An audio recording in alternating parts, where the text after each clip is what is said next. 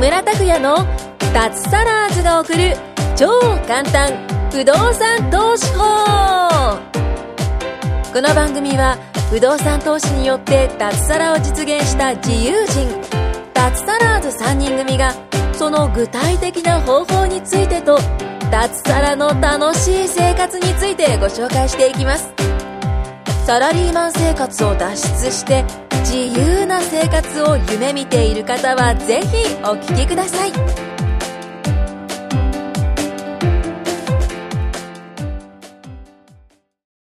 はい、えー、こんにちは、木村です。今回もよろしくお願いします。えー、今回もですね、すいません。えー、他のメンバーの方は今日いらっしゃらないです。また木村一人で本当に申し訳ないんですが、やっぱりですね、コロナの件があってですね、集まってね、しかもみんなこう、盛り上がるじゃないですか、話もしたりして。えー、ですからやっぱり良くないんですよね、あの感染の危険という意味でね。うんえー、ですからね、まあちょっと、本当にあの、前もちらって言ったかな。あの、そうそう、今の言葉で言うとテレワークみたいな感じで、インターネットを使ってですね、音声だけをこう、をつないでやるっていうのもちょっと考えたいと思いますが、まあ今回すいません。えっ、ー、と、また一人で、えー、お話をしたいと思います。前回ね、私があの、フィリピンから帰ってきてという話をしましたけど、またそこからかなりサバ、サマン代わりしましてね。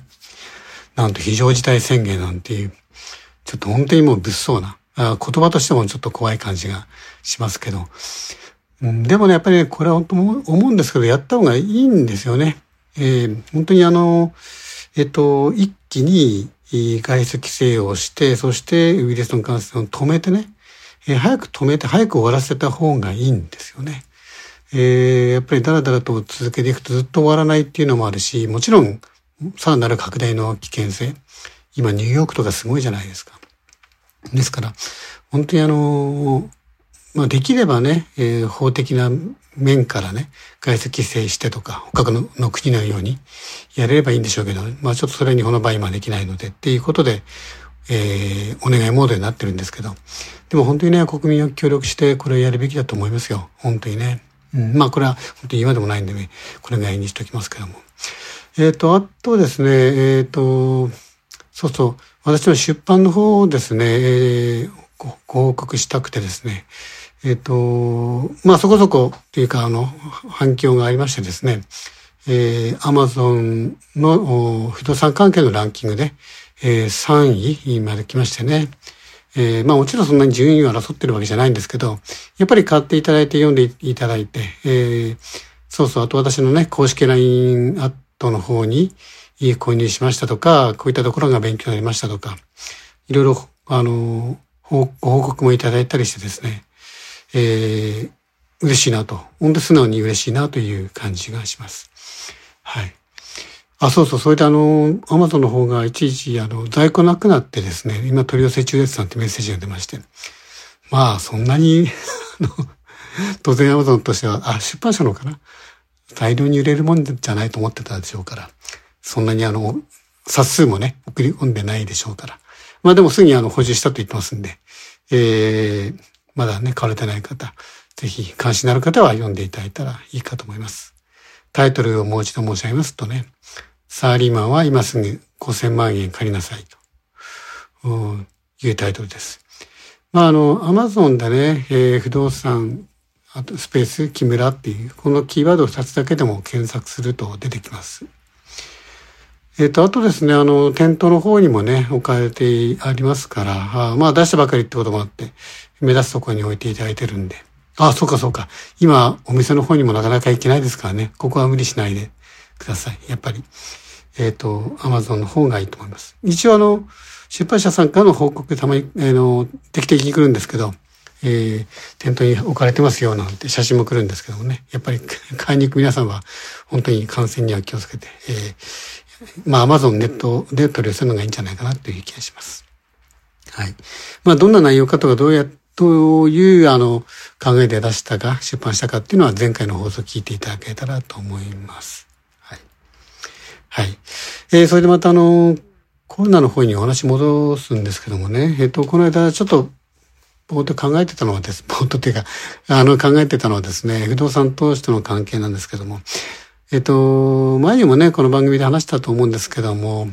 私があの、リーマンショックの頃にも不動産投資をやっていたんですね。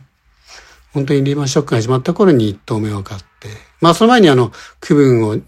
えー、3部屋買って3、2年間かな、運営していて、そしてリーマンショックになったんですけど、まあそこから買いましていって、一棟ものを買いましていってね、リーマンショックが始まった頃に一棟、そして2年ぐらい経った、まあ、いわゆるリーマンショックの本当にど真ん中の頃に2頭目を買ってと。いうことで。で、思い出すんですけど、本当に世の中はもう、もう、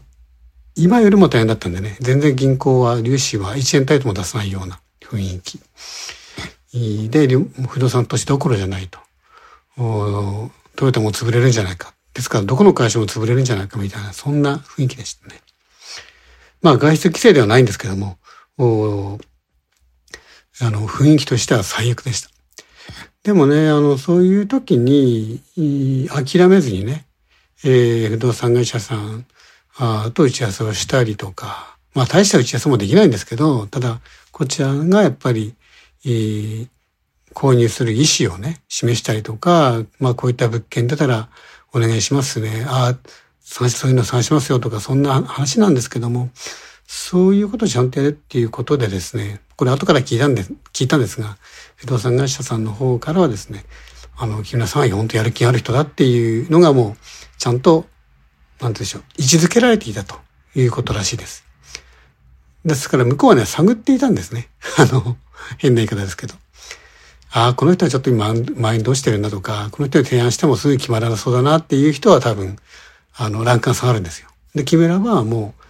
あの、そういった面、積極性とかね、あと自分の考えとか基準をちゃんと伝えてましたから、ああ、こういう物件出たら木村さんやるな、この人やるんだな、みたいな。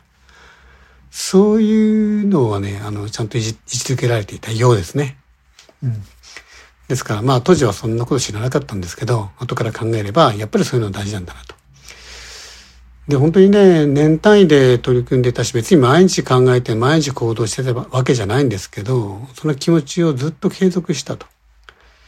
最悪の経済状況でもですよ。なので、今の状況でもですね、えー、やっぱりそういう方が、やっぱり資産を増やしていけるんだということをね、えー、ポッドキャストでも伝えなきゃなというふうにちょっと思ったわけですよ。ですかね、そういう方がね、不動産投資に向いてるって話ですね。一時期の、なんて言うんでしょう、盛り上がりでね、やるんだ俺はなんて、あと毎日もう、ほぼ走り回るような、なんて言うんでしょう、短距離走の方は向いてないです。はい。結構気持ちの変動も激しいんですね、そういう方って。例えばちょっと空室が出て、調子が悪くなったら、ああ、もう売却してやめようかなんて言い出すのもそういう方ですね。そういうタイプの方。そういう方は向かないですね。やっぱりね、不動産投資は本当に長い取り組みなんで、10年、20年、30年、経済状況いろんな、あことが起きますよ。やっぱりね、うん。そういう時でもどっしり構える。ぶれない。そういう方が向いてますね。はい。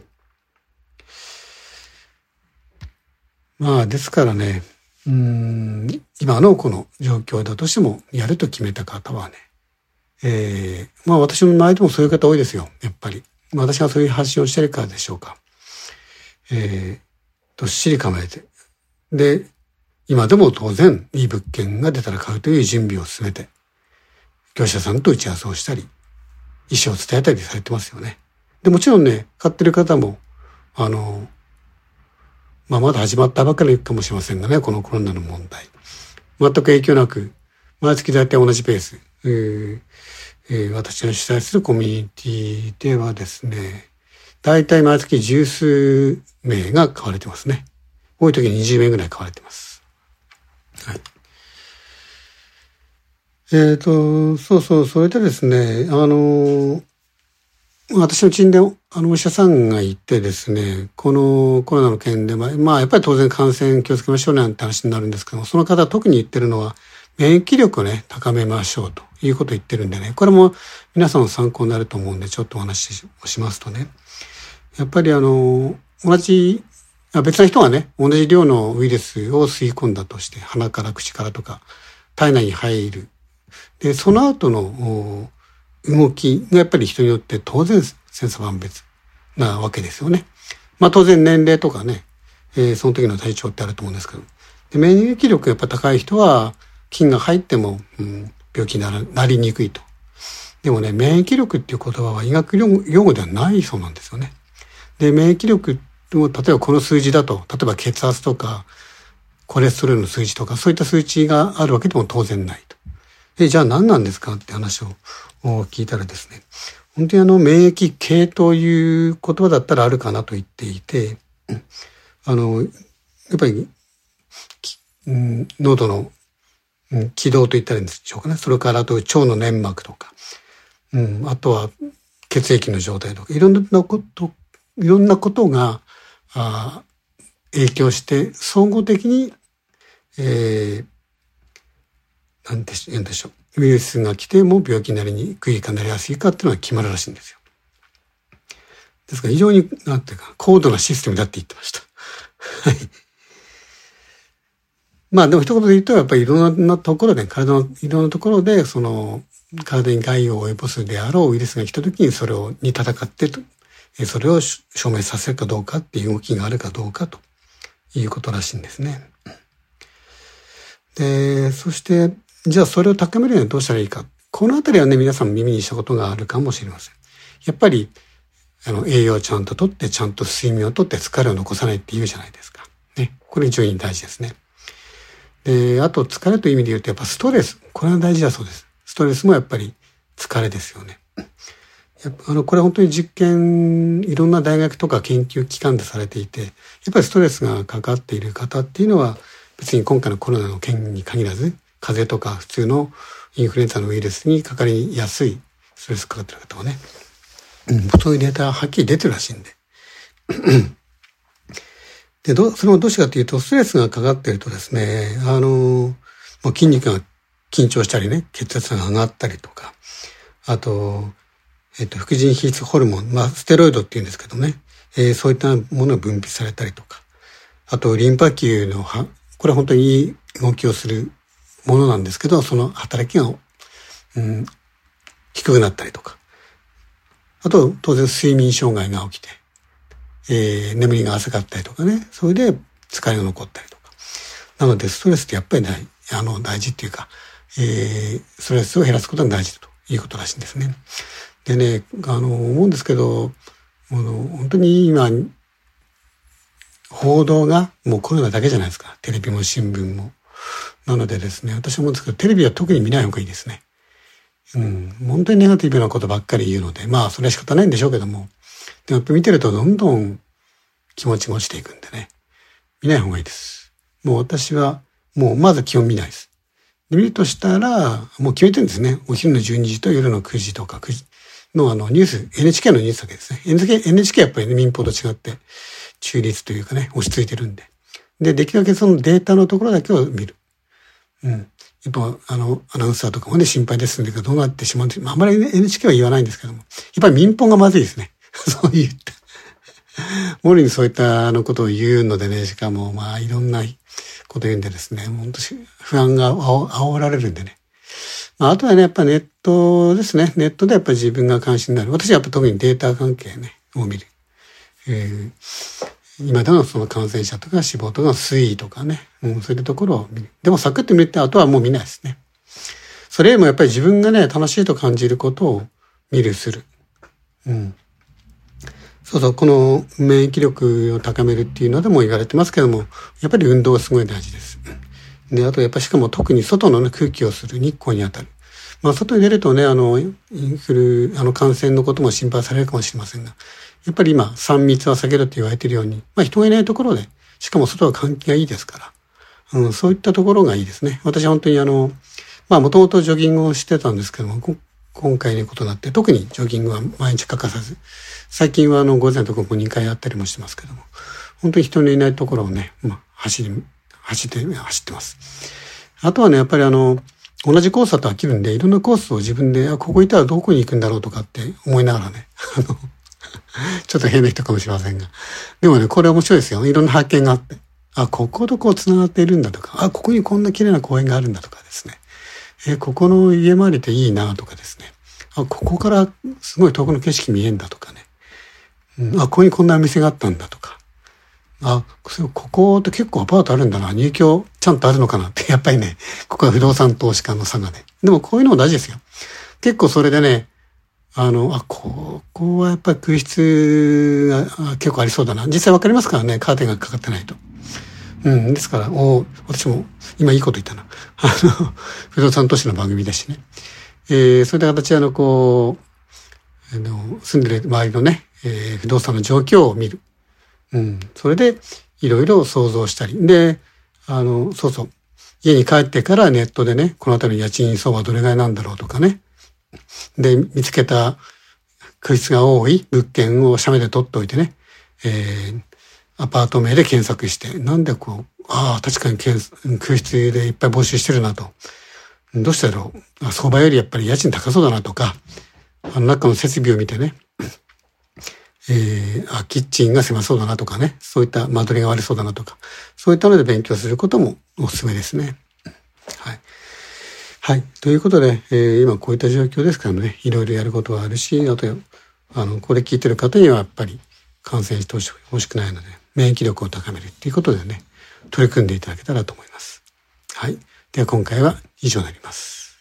今回も木村拓哉の脱サラーズが送る超簡単不動産投資法をお聞きいただきましてありがとうございました番組紹介文にある LINE アットにご登録いただくと通話や対面での無料面談全国どこでも学べる有料セミナー動画のプレゼント。そしてこのポッドキャストの収録に先着で無料でご参加できます。ぜひ LINE アットにご登録ください。